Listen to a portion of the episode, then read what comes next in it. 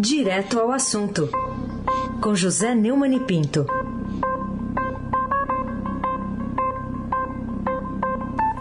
Oi, Neumani, bom dia. Bom dia, Raíssen Abac. Carolina Ercolim. Bom dia. Ronaldinho Mendes, de posse do Leme do Transatlântico no Suez.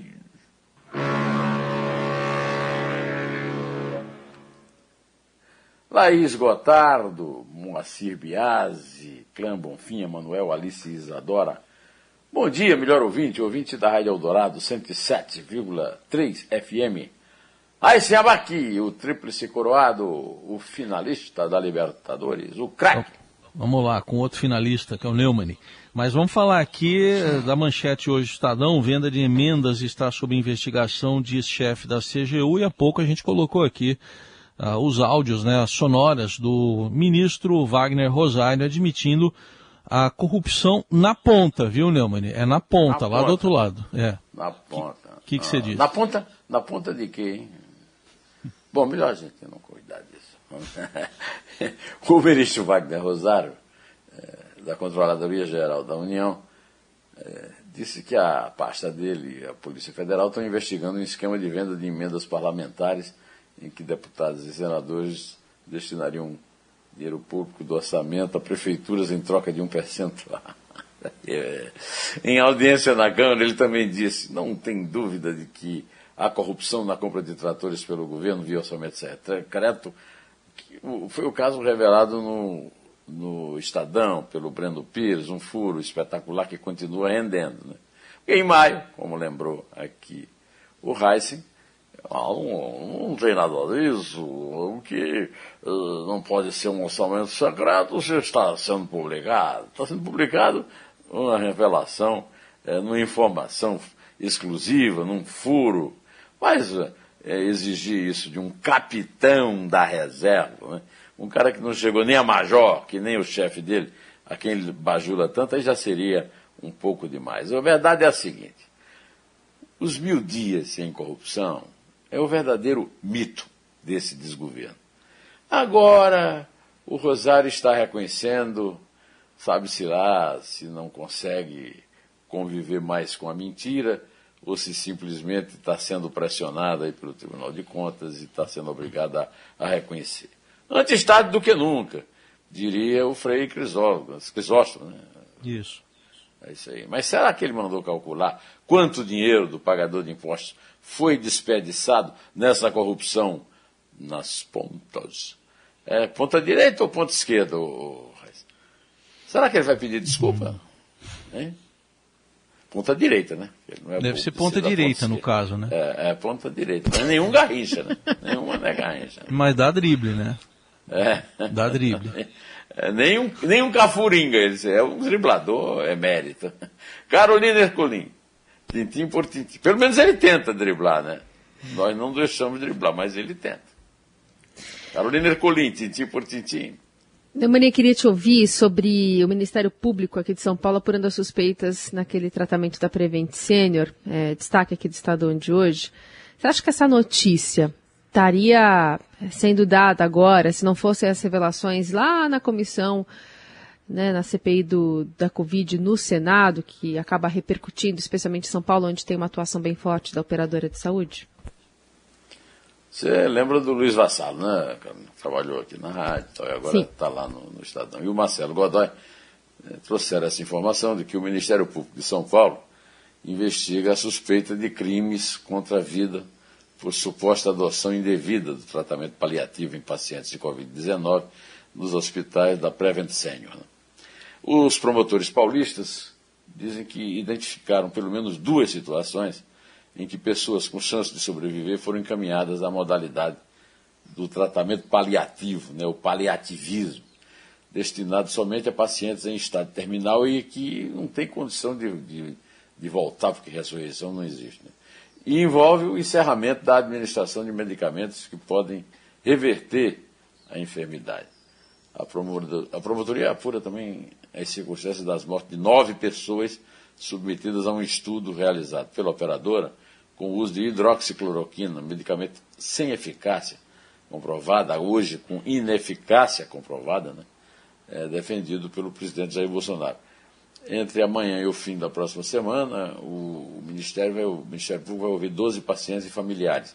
Quebra de sigilo telefônico da cúpula da operadora serão analisadas. A entrada do MPE de São Paulo, com um ano de atraso, é um público reconhecimento da instituição sobre o valor do trabalho de investigação da Comissão Parlamentar de Inquérito da Covid no Senado.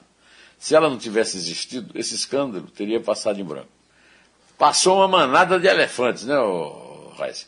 E ministérios públicos, ANS, Ministério da Saúde, compliance, tudo isso, olha, ninguém viu, ninguém ouviu o tropel, ninguém viu a poeira, né?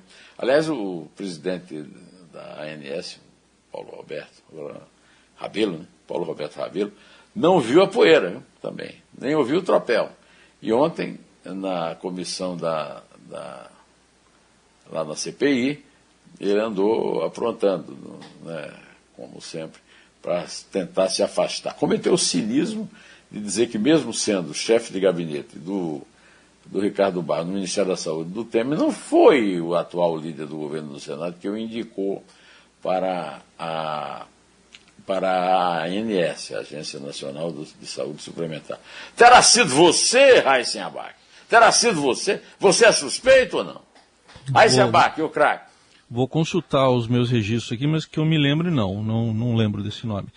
Mas eu queria falar com você também sobre o adiamento de um estudo que foi encomendado pelo chefe para o ministro da Saúde para desobrigar o uso de máscaras. Ficou para novembro agora. Por que será? quatro meses depois que o presidente Jair Bolsonaro cobrou do ministro da Saúde, Marcelo Queiroga, um estudo para desobrigar o uso de máscara no país, o ministro ainda não conseguiu chegar a um parecer para embasar a decisão. Né? É, o... Mas aí tem sempre o socorro do nosso companheiro aqui, o Alexandre Garcia, que, que já disse que a ciência está criando. É, é, como é que chama? É, censuras. Né? A conclusão da análise prevista inicialmente para este mês foi adiada para novembro.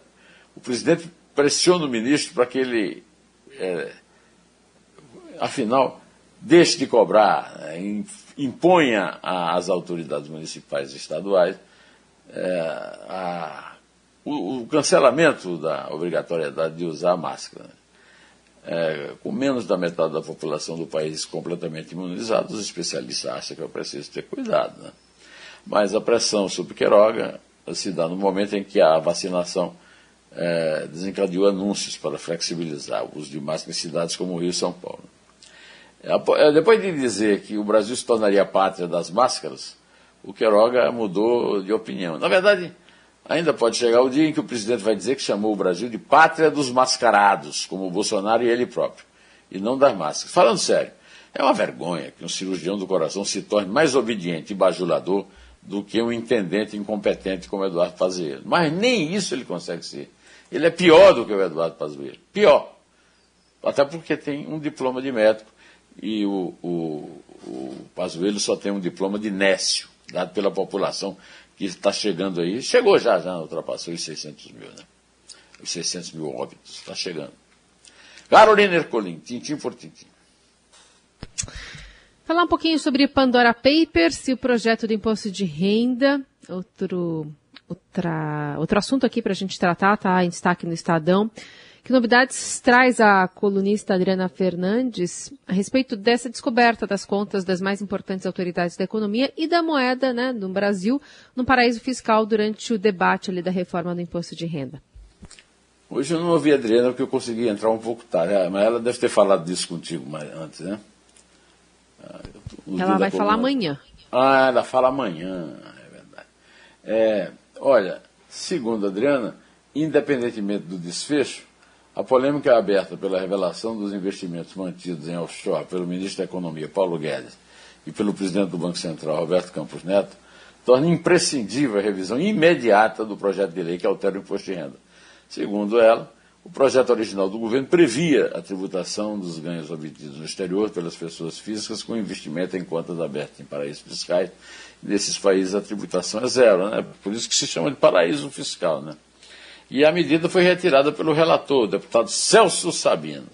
Essas e outras do pacote anti-elisão fiscal que a Receita incluiu no projeto para melhorar o combate das práticas de planejamento tributário feitas pelos contribuintes para pagar menos imposto o sumiço do pacote foi um banho de água fria para a Receita, que há anos trabalhou no plano BEPS da OCDE e dos países da G20, dos G20 em medidas de enfrentamento.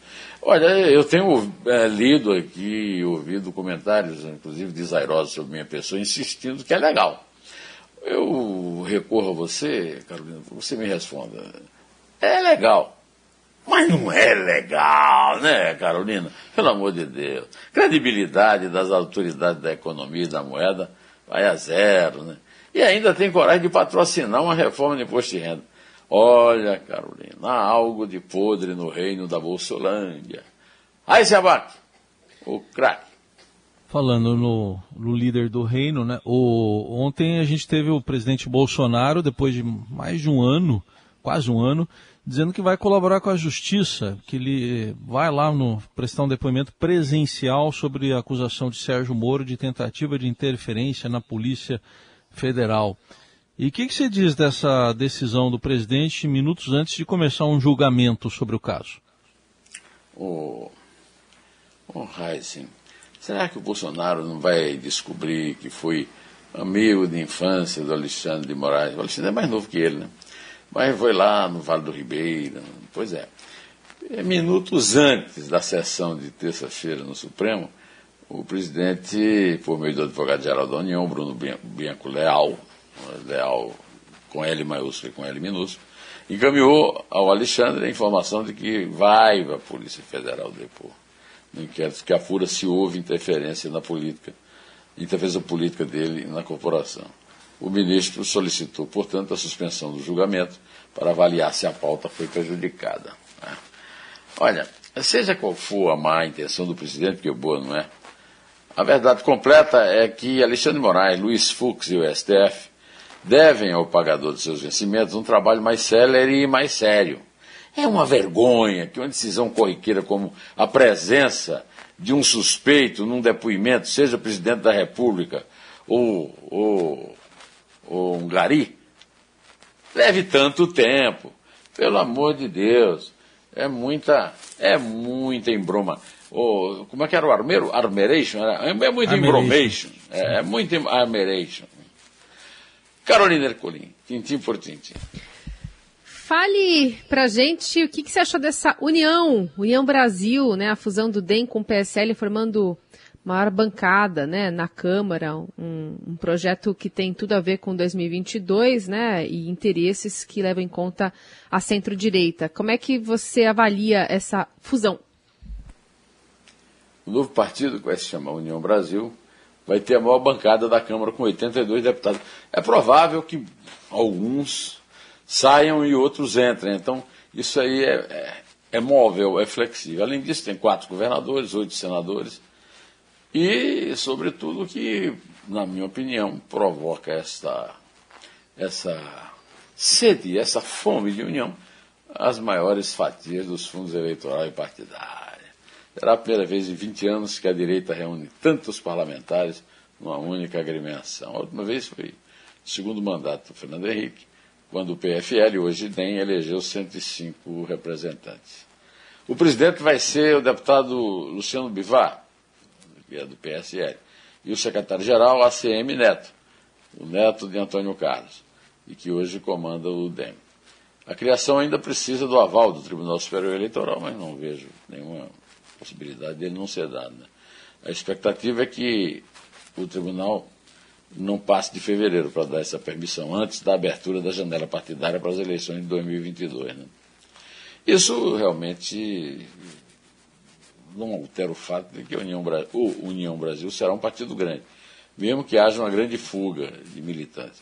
E pode alterar o, o panorama mesmo da eleição de 22. Melhor esperar para ver o que vai acontecer daqui a um ano para saber se essa decisão reforça as pretensões de reeleição do Bolsonaro ou o alívio da disputa final. Mas como ninguém aqui tem bola de cristal, e jornalista normalmente a bola do cristal que ele tem está na dispensa quebrada, né? Então vamos esperar pagar. Não, não vamos pagar, vamos esperar para ver, né? E enquanto isso, a Carolina, que todo dia treina sua contagem de três, vai começar. É três. É dois. É um. Em pé.